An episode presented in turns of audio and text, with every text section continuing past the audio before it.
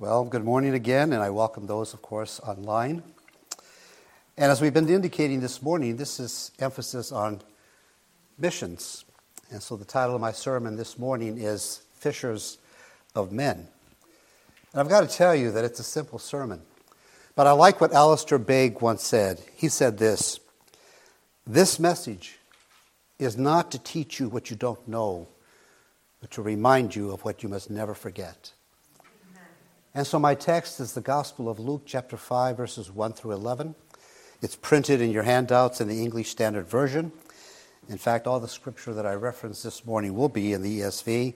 I find that it reads easily. And of course, the sermon outline is also printed for your easy reference. I always ask you to walk with me as I go into Psalm 19:14 because I seek his anointing because I'm using his thoughts, and I may be using my words, but I ask for an anointing on that. So this morning, dear Lord, let the words of my mouth and the meditation of my heart be acceptable in your sight, O Lord, my strength and my Redeemer. Amen. You know, if you lived, let's say, 500 years before Christ was born, and you were told that God would send the Messiah to this earth, that that Messiah would live 33 years and only by the last three would his life be measured, what would you expect that those three years would look like? Now let's make it more personal. Suppose from the day you were born, it was known, it was a fact that you were going to live only 33 years, and that your life would be measured by only the last three what would you do with your life? You know, I think it's indisputable that Jesus did more and accomplished more in the last three years of his life than any other human being has been in a full lifetime. In fact, I believe he accomplished more than any nation or kingdom in history. Well, H.G. Wells, the famous author, he's one of the top historians of the 20th century. He said, this about Jesus. Quote More than 1900 years later, a historian like myself, who doesn't even call himself a Christian, finds the picture becoming irresistible around the life and character of this most significant man. The historian's test of an individual's greatness is what did he leave to grow? Did he start men thinking along fresh lines with a vigor that persisted after him? By this test, Jesus stands first among all who have ever lived. End of quote. You know, someone has said that you can gauge the size of a ship that has passed by out of sight by the size of the wake that he leaves behind. And by any measure, Jesus left the largest wake behind him. And it all began with a journey that some men decided 2,000 years ago with this soon, to walk with this soon to become famous carpenter from Nazareth. And the scripture we're going to read this morning reveals to us the two things that Jesus did in those three years that made such a difference. You know, did you know that we have a missing persons epidemic in this country. Reports of people who have gone missing have increased sixfold in the last 25 years. Every hour, 100 Americans, both adults and children, are reported missing. That's 2,400 a day, 900,000 a year. I know those numbers sound incredible to you because your mind has not been on it.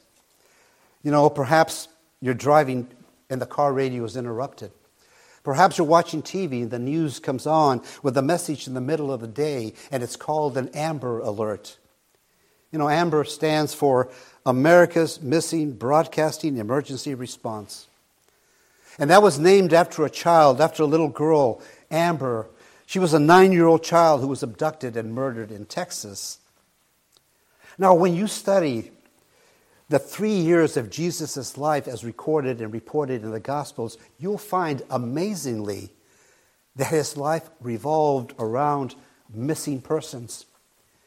Every person that is far from God is considered a missing person to God. There is an amber alert for every empty chair in this sanctuary. Jesus spent the three most important years of his life doing two simple things. First, finding missing persons, and two, making committed disciples. You know, of all the things that he could have done, he gave his life to those two things. And he wants you to give your life to those two things as well. And the key takeaway here is when you make the purpose of his life the purpose of your life, you'll find the real purpose of life. And that purpose is found in the process of becoming a follower of Jesus. And you can sum up everything Jesus wants you to do in the first command that he ever, gave to anyone, and it is found in two words Follow me. And those two words are the foundation of living a purpose filled life with eternal consequences. Life is a journey. And someone has said that a journey of a thousand miles begins with one step. I want you all to turn to Luke 5 using your handouts because I like to use the same translation, utilizing and looking at the same words.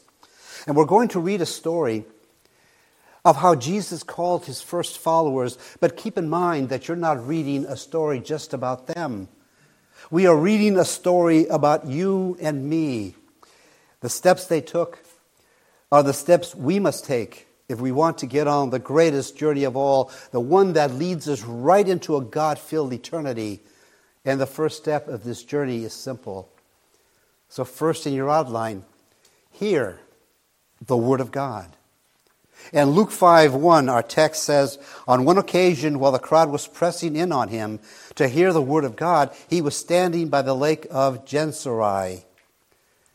You know, the gospel writers have said this about Jesus' public ministry. They said it involved three things teaching, preaching, and healing. And so for three years, Jesus went about the countryside, teaching what was right, preaching what was true, and healing what was wrong. That is important because this story begins with Jesus' teaching and the people hearing the Word of God. And that's important. No matter what journey you begin, if it's a journey you begin with Jesus, it begins with hearing the Word of God. Now, we know that Jesus was not teaching the Bible because there was no Bible as we know it today. Jesus was not teaching from a book, he was teaching from his heart.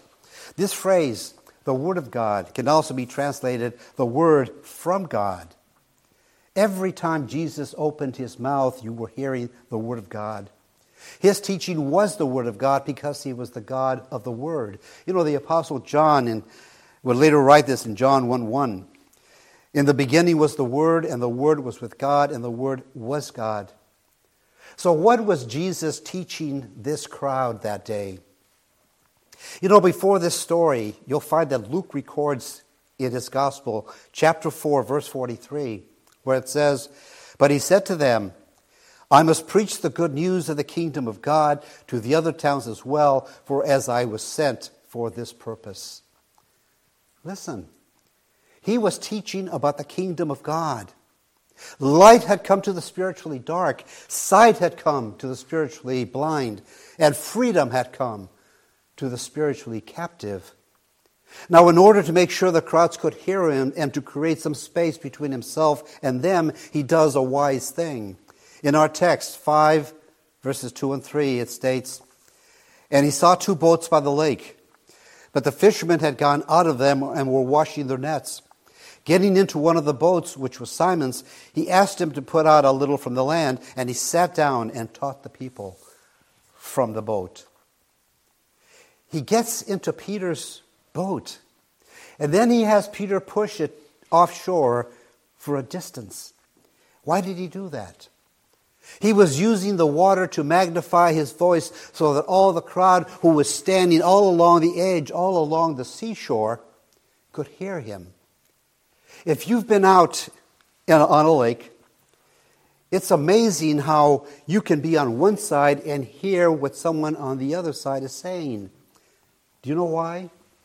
Sound travels seven times faster and goes seven times farther over water than it does on land. So Jesus can speak and be heard by a large crowd on the edge of the water. This crowd is hanging on every word, and so is Peter. But he's a captive audience. He has no choice. It was his boat. And he's in the boat with Jesus. And Jesus knows exactly what he's doing. He knows the first step to becoming a follower of his is to hear the word of God. That is step number one. Here is step number two Second in your outline, trust the Son of God. Our text, Luke 5 4 states, And when he had finished speaking, he said to Simon, Put out into the deep and let down your nets for a catch. I want you to notice that Jesus said, Put out into the deep. Now, the last thing that Peter wanted to hear Jesus say that day was, Let's go fishing. Peter was a professional fisherman. He does this for a living. He looks at Jesus and maybe he thinks to himself, that is just what you would expect a carpenter to say. Remember what Peter and his fishing buddies were doing in that boat. Our verse 2 says that they were washing their nets. Well, when a fisherman is washing his nets, it means the day's work is done. He has punched the clock. They've pulled in their nets. They've come into shore, and now they're cleaning their nets so they don't get damaged. It's time to quit. It's time to go down to McDonald's and watch a little ESPN, hit the sack, and get ready for the next day. That is why Peter protests at first. He says in our text, Luke 5 5, Master, we toiled all night and took nothing. Peter was exhausted. He and his partners had fished all night and they had not caught one thing. See, there was a reason why they worked all night. The fish in the Sea of Galilee feed only at night. In the daytime, they hide in the rocks. And at night, they also congregate around the streams and the river and the springs at the edge of the sea, close to the shore, not in the deep. A fish can't see a net at night, but he can see it in the daytime and avoid it.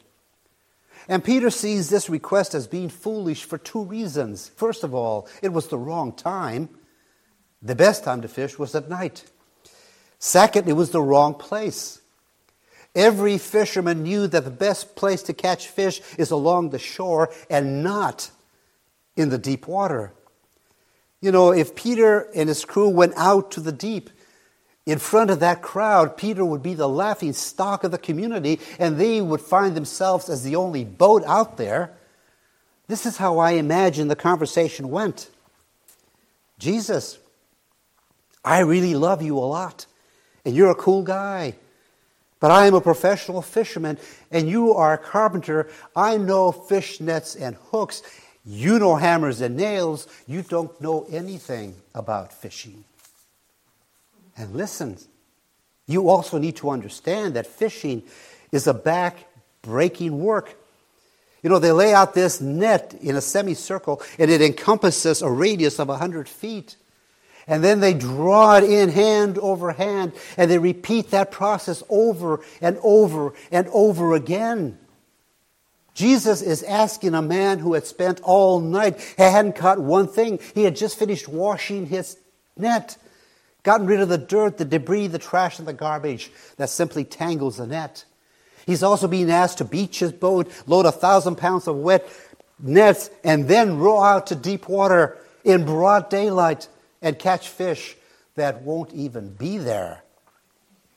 You know, I think Peter expected Jesus to say something like this Forgive me for being so insensitive. Just forget the whole thing. Pretend this conversation never happened. Instead, maybe Jesus just folded his arms and stared at Peter. If you're a husband, you've seen that look in your wife. You know, I've had conversations with my wife. For example, I could say, I think that is a bad idea. I really don't want to do that right now. Or, I'd really rather go another time. Can we do this later? Wives don't say a word. They just give us that look, and we say, On second thought, I think that's not a bad idea. And so Simon Peter is saying in our text, Luke 5 5, At your word, I will let down the nets. Don't miss the importance of what he said and what he did. What you're looking at is the first example of faith in the New Testament. Faith is simply taking Jesus at his word and trusting what he says. I can imagine that Peter says or said, I wouldn't do this just for anybody. But since I've heard you teach and I've seen you work, you know, back in the fourth chapter, we read that Jesus had been at Peter's house and he healed his mother in law. Now, God honors faith, and faith is simply trusting Jesus and doing what he asks in spite of the feelings within you, the circumstances around you, and the consequences before you. Listen, it is this second step of trusting the Son of God that makes the first step of hearing the Word of God come to life. If you hear the Word of God, but you don't trust the Son of God, then your hearing is of no consequence. It does no good. But Peter has taken the second step of what will be a lifelong journey, but now he is about to experience the greatest thrill of all, the third step. When you hear the Word of God and you trust the Son of God, you then, third in your outline, experience the grace of God. Notice exactly what Jesus said to Peter in our text, verse 4 Put out into the deep and let down your nets for a catch. Jesus didn't really say, let's go fishing. Because all fishing is, is looking for fish. He said, let's go catch fish.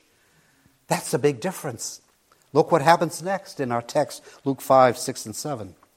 And when they had done this, they enclosed a large number of fish, and their nets were breaking. They signaled their partners in the other boat to come and help them, and they came and filled both the boats so that they began to sink. It is one thing to know how to fish, it is another thing to know where to fish. You talk about a catch. The two boats were filled so full that they began to sink. We're talking about tons of fish. The greatest in the history of that sea. Never before and never since has a catch like that been made. Do you know it's the first time in history that a fisherman could go home and actually tell the truth? Yes, I caught that many fish, and they were this big. You don't believe me? Ask Jesus. Put yourself in Peter's sandals. How excited would you have been? Can you imagine what Peter was thinking? The old Peter would have said, Jesus, why don't you and I go into business together? I know how to fish and you know where the fish is. We, I have a vision. We can open up restaurants all over Israel. But then the thought must have hit him. Why would Jesus, a poor carpenter who didn't own a home and had no money of his own, who traveled the countryside preaching, teaching, and healing for nothing, no money. In fact, he could have gotten in somebody else's boat. Why did he get into mine? And why did he give me this catch? And then it hit him. Jesus doesn't care about fish or about business or about money. He cares about me. He doesn't care about prosperity. He cares about people, missing people like me. This is how Peter responds. Our text, Luke 5 8 and 9. When Simon Peter saw it, he fell down at Jesus' knees, saying, Depart from me, for I am a sinful man. Depart from me, for I am a sinful man, O Lord. For he and all who were with him were astonished at the catch of fish that they had taken. Peter who had called him master in verse 5 in the beginning of this conversation, which is a synonym for captain, now calls him Lord. I don't know exactly precisely what Peter meant, But Peter either knew at that moment that this man was God, or he knew he was somehow in the presence of God. But he gets it right. Jesus, you are Lord, and I am a sinner. You know, it is the first time that the word sinner is found in the Gospel of Luke. And do you know what a sinner is? A missing person. And Jesus agreed with Peter, no argument. You are a sinful man. But as Peter is about to find out, Jesus is not going to leave Peter, but he's going to ask Peter to join him. So in our text, Luke 5:10, it states, And Jesus said to Simon, Do not be afraid, for from now on you will be catching men. You know, seven times in the Gospel of Luke, Jesus will use these words do not be afraid. Or in the translations that I'm used to, have no fear. You know, what Jesus said to Peter, Jesus says to us. He tells us, I don't care what you've done. I don't care who you are. I don't care how bad you've blown it. If you, but you have nothing to fear from me. Jesus did not come to bring fear. He came to bring forgiveness. You know, it's amazing to me that Peter, in saying, Depart from me, at that point he wanted to send the Lord away, but Jesus wanted to draw him closer. Listen, at the point you feel most far from God is the point that God wants to be most near to you. When you meet Jesus and you recognize who He is and you realize what you are and you are resolved to bring what you are to who He is, He won't reject you. He will receive you with open arms. And when you experience the grace of God, it will lead you to step four. So in your outline four is step four. Follow the will of God. And Luke 5:10, our text states, "From now on you will be catching men." You know, this phrase, catch men, is a combination of two Greek words. One word means alive, and the other means to catch. So the real sense is to catch alive. In other words, he says to Peter, Peter, what you are doing for a living is not what you're going to do with your life. You catch fish for a living, you're now going to catch people for life. You've spent your life catching fish for the purpose of killing them. You're going to spend the rest of your life catching people in order to give them life. But don't miss this. Jesus was telling Peter to do the very thing Jesus was doing. Jesus told Peter to go catch people because he had just caught Peter. He was saying, in effect, Peter, I caught you so you will go catch others. I found you so you will go find others. And from that point on, that point from Peter's life was going to be built around two things finding missing persons and making committed disciples. And that was the will of God for Peter and for the first disciples. And that is the will of God for every Christ follower and every church. Because every empty chair in this room represents a missing person. And our calling is to find them and make them followers of Jesus. And step five closes the circle. Fifth in your outline, surrender to the call of God. Our text, Luke 5:11, states, "And when they had brought their boats to land, they left everything and followed him." That one should make you swallow hard.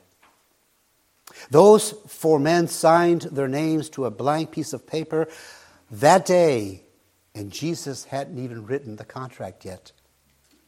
And this is what I want to close with. Christianity is more than just accepting Jesus, accepting his death, burial, and resurrection for your sins, so that you might go to heaven when you die. It is also so you can live out his purpose in your life and make your life count, not just blowing your life on silver and stuff, but being willing as a once missing person to find other missing people and to catch others the way you were caught. Is it scary? Yes. Is it costly? Yes, it is. It's a risk. To be in a mission minded church or to minister in such a church. It is a risk to live the Christian life in our age and culture today. And make no mistake and don't be so naive. Christians are becoming one of the most persecuted religious groups in our nation. It's a risk to share your faith with other people. It's a risk to stand firm for your beliefs when the world around you will say they're antiquated. You're a hater. You're a bigot. You're a hypocrite. But listen, when you decide to step out and follow Jesus, He takes responsibility for that journey. And I hear people say, you'd better give your life to Jesus because you might die. I say you had better give your life to Jesus so that you might live as He did. And we need to follow Jesus not because he needs us, but because we need him to get out of this monotonous and turn life and make it a momentous life. Amen? Amen? And so service is over. Why don't we set out and catch missing persons? Jesus would define a missing person as any saved person who is far from God, or a person who does not have a personal relationship with Jesus. You know, the first command that Jesus gave us was to be the finders of missing persons, or the way he put it to his disciples was to be fishers of men. Now, the sermon next week will be on the harvest, which is the follow up of this morning's message. How about bring a missing person to the service? Amen? I'll see you next week.